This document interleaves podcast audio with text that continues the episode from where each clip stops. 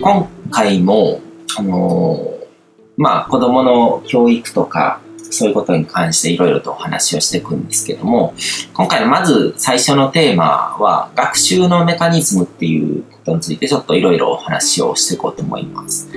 で、えーっと、こうやって、まあ、教育の仕事をしてたっていうこともあるし、その、その後、脳科学とか人間の脳っていうものがどういう認知の仕組みを持ってるのかとか、まあ、心っていうものとか、の仕組みとかをこう、自分なりに探求していって、だんだんだんだんこう、分かってきたことなんですけども、あのー人って何かのロジックで新しいものを学ぶんじゃないんですね。ロジックっていうのは必ず後付けなんですよ。こう人の脳ってもともとその原始的な部分っていうのはそういうロジックとかを介さないような動物脳、まあ、爬虫類脳とかあの動物脳っていうものの上に人間脳っていうのが積み重なってるんですけども、何かを学習してこうインプットしていくときに、いきなりこうロジックで理解していくわけじゃなくて、何か学習してこう蓄積されたデータをもとにこうロジックっていうのが作り上げられると。で、それ以降何か学ぶときにそのロジックに当てはめて、あの照らし合わせていくわけですよね。だからロジックが出来上がると一つ何かフィルターが出来上がるとか、そういうフレームが出来上がってそれに当てはめて、あの理解していく。これは同じものだっていう感じで。だから、その、ロジックっていうのをこう増やせば増やすほど、それだけこう、スコトマができていく、盲点ができやすくなっていくっていう仕組みがあるんですけども、あのとにかく何かを学ぶときに理屈とかそういうものから学んでいくわけじゃなくて、あの膨大なインプットがあって、で、それがゲシュタルトされる。で、そこで理解が起こるっていう仕組みになってるってことなんですね。で、これは、あの、人工知能のディープライラーニングと同じ仕組みになってて、たくさんの情報がインプットされて、まあ何でもそうだと思うんですけど、何か新しいことを学んでる時とか、新しいことをこう理解しようとしてる時とかって、こう、情報はインプットされてるけども、それが自分の中で繋がらなくて、こう、もやもやしてるわけです。で、もやもやした状態があって、そこに何かのゴールが与えられると、このデータの羅列の中に何か意味が見出されると。だから、あの、シナプスがパッて繋がるような感覚というか、こう、データ、またそれも違う方向からこう光を当てると、そのデータっていうものが別の見え方をしたりとかするわけですよね。その見方っていくらでもこう、見ていくことができると。で、これって、まあ、ここにわざとこう顔文字を書いてるんですけども、これも単なるこう記号として見ることもできるし、数式とかいろいろ見てる人は何か数式の一部かなって見るかもしれないし、まあメールとかしてたりとか、こう、多くの人はこれに顔を見出したりとかするわけですね。だから同じこの記号とかも、あのーその人が持ってる知識体系だったりとか、記憶のデータだったりとか、そういうものによってこう見え方が変わると。ここに日本語でこうやって書いてるけども、日本語わからない人が見ると何かこう呪文のように見えたりとかもするわけですね。うん。で、その、一つ一つの部分に意味がないわけですね、ゲシュタルトっていうのは。だからデータの一つ一つに何かこう、細かく意味があるわけじゃなくて、何か目的が与えられた時にその目的に合わせて、一つのこう、ゲシュタルトっていうものを作って、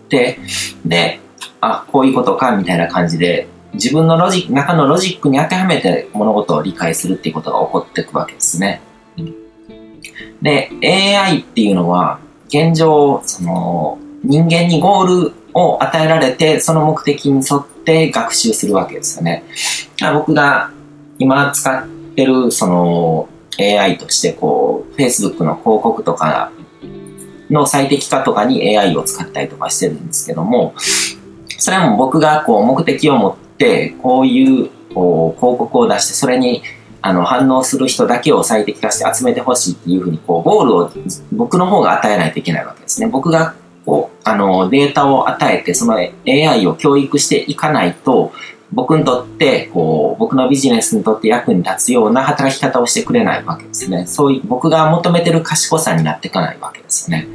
うん。で、人間っていうのも、あのー最初のうちというか、こう、生まれて幼少期とかですね、自我が確立するまでの間っていうのは、こう、外部要因でゴールが決まるわけですね。で、ゴールって言ってもいいし、予感っていう言葉でもいいと思うんですね。その人た、その子供が育った環境で、周りの子供たちがどう、どんな人間かとか、周りの大人たちがどんな人間かに合わせて、勝手にこう、学んでいくわけですね。周りの人間たちは仲間だ。仲間と自分は同じだから、自分もそういう風になっていくんだろうなと。周りの大人が、例えばあの、海辺に住んでてこう、漁師ばっかしがいる村とかに生まれ育った子供っていうのは自分も大人の姿としてこう漁師になってこう漁に出てる姿っていうものが思い浮かぶわけですね。だからその、その中で外部要因的なものでこう、すごくこう、有能な漁師になりたいみたいな感じのゴールが生まれて、で、それに合わせて自分が経験してることとかがこう、組み合わせて、こう、役立つような知恵に変えられ、変えて、変えられていくわけですね。なんか空がこんな状態の時はなんか明日は雨が降るだったりとか、海の様子がこういう風になるとかっていうことをこう学習していくわけですね。けどそれはその、その子がなりたいと思ってるとか、こう、そう、そうなろうと思ってるようなこう予感とかゴールとかそういうものとかに基づいて、情報、インプットされた情報がそういう形で整理されていくわけですね。うん。だからその、子供の学習においては、その子が身を置く環境こそがものすごく大事だと思ってて、あの、僕も塾の仕事でこう、教育で塾に来てもらって、その場で自分の接し方で変えていこうっていう努力をしてたわけですけども、あの、環境が、あの、すべ、すべてというか大部分なんですね。だから、いくらその塾の限られた時間の中で、この影響を与えていったとしても、この家にいるいる間の時間の過ごし方であったりとか、学校にいる間のこう時間の過ごし方っていうのが変わらないことにはその子は変わっていかないっていうことに気づいて、僕はその、ティーチングじゃなくてコーチング的な接し方になっていったんですね。だからその、毎日の過ごし方とか、こう、その、塾でその子に与える指示っていうのは学校の授業をこういう感じで受けてみなさいとか、ノートをこういうふうに取った方がいいよとか、その家で勉強するときはこういう工夫をした方がいいよみたいな感じで、自分がこう関わっていない時間ですよね。その子が家にいるときとか、学校にいるときとか、あの、塾に来てない時間帯の過ごし方に、こう、指示とかを与えて、トレーニングメニューとかを与えたりとか、その、その部分を変えていかないと、その、その子の学習っていうのは進んでいかないっていうふうに思ったから、僕はそういう接し方に変えていったわけですけども、とにかくその、身を置く環境で大部分の時間を過ごして、で、そこから大量のインプットを受けたりとか、いろんなことを経験していくわけで、そこを変えないことには、その、教育っていうものは成り立たないわけですね。うん。で、その、素質よりも環境の方が大きいより大きなこう影響力を持ってるっていうことはこう統計学的にも証明されててその子がどういう遺伝子を受け継いでるかとかどういう親のもとに育あの生まれたかとかあのどういう背景のを持って生まれたのかっていうことよりもその子が身を置く環境であったりとか友達付き合う友達であったりとかそちらの方がすごくこうその子の性格とかこの性格形成とかどういう学習をしていくのかとかっていう、どういう人間に育っていくのかっていうことの、その結果に対するこう影響力が大きいってことがあって、あの、統計学的にも証明されてるんですね。うん、で、これは運命学とか素質論とかその辺の、こう、限界でもあると思うんですね。どんな遺伝子を受け継ごうと、その、過ごす環境によって、あの、起こる変化の方が大きな割合になるっていう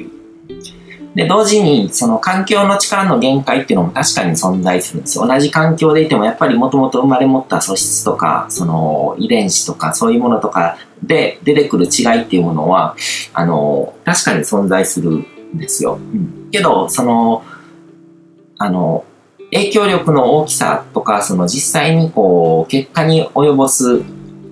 その影響ですよね。それが、その、あの、環境の力とか後天的なものの方が大きいっていう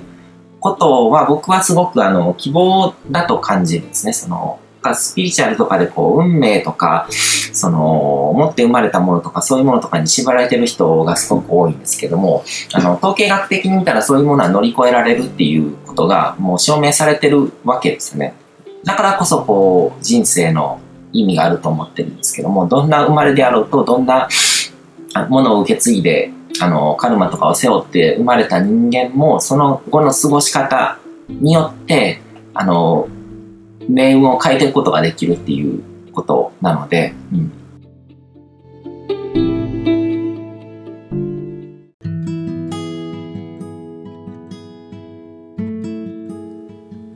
今回も最後まで聞いていただいてどうもありがとうございます。チャンネルの説明ページの方に僕が提供している悟り式コーチングの最初の2ヶ月分を無料で受講できる案内があります。ゴール設定とアファメーションについて詳しく解説してるんですけども、僕自身もこれらのことを本格的に取り組み始めて、で、それで大きく人生を変えたという経験があるので、あの、まだ受講したことがない方であったりとか、このタイミングでピンとくる方はぜひ登録して体験してみてください。また、僕がどんな人間なのかを簡単に知ってもらえる2分ほどで読める会員プロフィールのリンクも貼ってます。僕自身がインターネットを通じた出会いによって自分の人生を大きく変えたので、この出会いがあなたの人生を変える良いものになることを願ってます。では、また次の放送でお会いしましょう。